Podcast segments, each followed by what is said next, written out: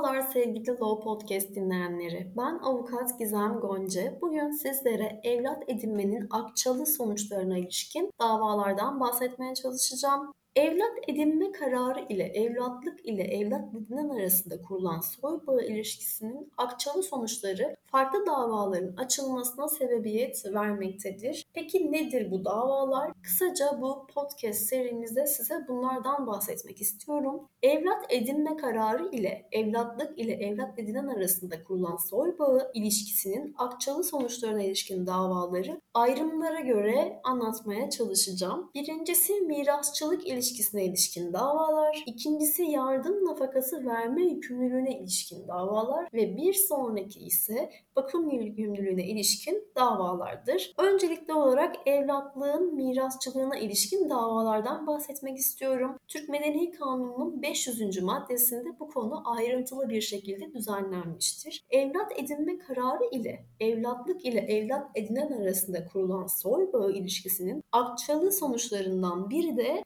mirasçılık ilişkisi konusunda gerçekleşir. Evlatlığın mirasçılığını düzenleyen Türk Medeni Kanunu'nun 500. maddesinin F1. hükmüne göre evlatlık evlat edinene kan hısımı gibi mirasçı olur. Bu çok önemlidir. Yani sizin artık yasal bir mirasçınızdır evlatlık aldığınız kişi. Sebeple evlat edinenin birinci derecede bir ya da birden çok kan hısımı bulunsa da evlatlık kan hısımı gibi bu mirasçılarla birlikte mirasçınız sıfatına haiz olmaktadır. Evlatlık, evlat edinenin saklı paylı mirasçısıdır aynı zamanda. Evlatlığın yasal miras payının yarısı onun saklı payını oluşturur. Saklı paylarının karşılığını alamayan evlatlık, miras bırakanın tasarruf edebileceği kısmı aşan tasarruflarının tenkisini de dava yoluyla talep etme hakkına sahiptir. Evlatlığın mirasçılığını düzenleyen Türk Medeni Kanunu'nun 500. hükmüne göre de evlatlık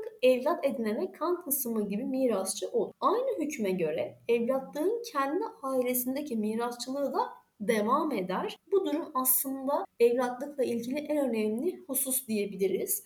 Dolayısıyla evlatlığın ikili bir mirasçılığı söz konusudur. Evlatlığın mirasçılığını düzenleyen yine 500. maddede Türk Medeni Kanunu'ndaki evlatlık sadece evlat edinene kan kısmı gibi mirasçı olur.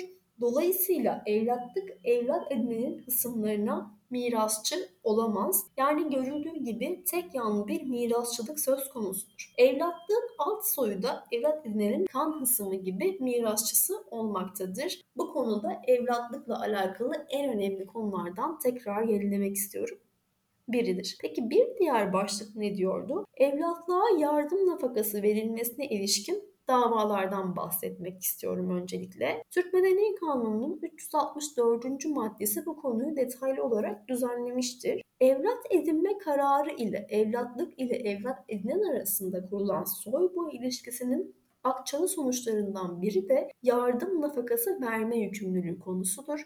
Herkes yardım etmediği takdirde yoksulluğa düşecek olan üst soyu ve alt soyu ile kardeşlerine yardım nafakası vermekte yükümlü olduğu için hem evlat edinenin hem de evlatlık karşılıklı olarak yardım nafakası vermeyle yükümlüdür. Ancak hem evlat edinen hem de evlatlık diğerinin genetik üst soyu ve alt soyundan yardım nafakası isteyemeyeceği gibi vermek zorunda da değildir. Burada da yine az önce bahsettiğim konu başlığının nafaka olarak karşılığını görmekteyiz. Peki bir diğer konu nedir? Evlatlığa bakım yükümlülüğüne ilişkin davalardan bahsetmek istiyorum. Bu konuda Türk Medeni Kanunu'nun 314. maddesinde detaylı olarak düzenlenmiştir. Evlat edinme kararı ile evlatlık ile ilgili evlat edinen arasında kurulan soy bağı ilişkisinin akçalı sonuçlarından biri de bakım yükümlülüğü konusunda gerçekleşir.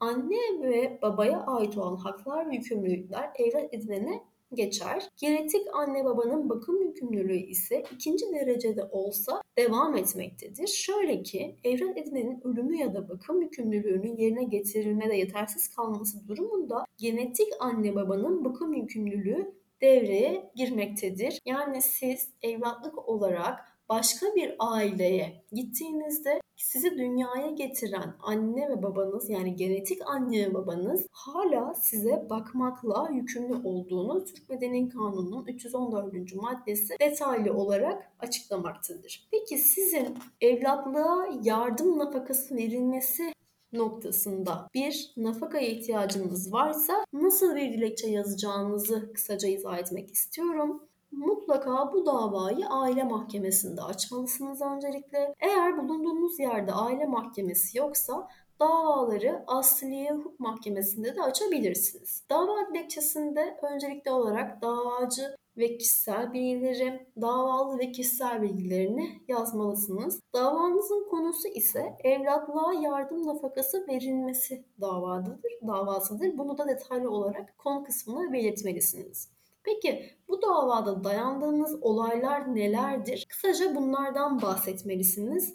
Örnek vermek gerekirse davacı ile davalı arasında evlat edinme yoluyla soy ilişkisi kurulmuştur ve anne babaya ait olan haklar ve yükümlülükler davalı evlat edinene geçmiştir. Bu konuyu da detaylı olarak belirtmelisiniz. Herkes yardım etmediği takdirde yoksulluğa düşecek olan alt soyuna nafaka vermekle yükümlüdür. Davacının gelir getiren herhangi bir işi olmadığı gibi herhangi bir mal varlığı da bulunmamaktadır. Ergin olan ve evli olmayan davacı yardım edilmediği takdirde yoksulluğa düşecek durumda olduğundan kendisine yardım nafakası verilmesi için dava açma zorunluluğu doğmuş bulunmaktadır. Bu konuyu da detaylı olarak belgelerinizle ispatlamak suretiyle mutlaka dava dilekçesini sunmalısınız. Peki siz bu dava dilekçesine ek olarak neyi sunmalısınız?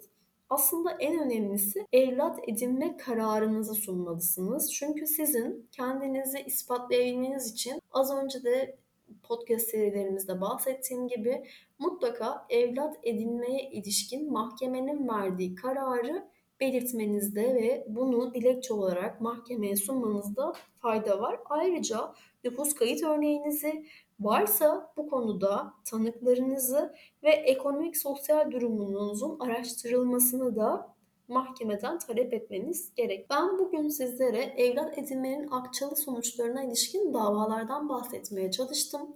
Bir sonraki Law Podcast serimizde görüşmek üzere, hoşçakalın.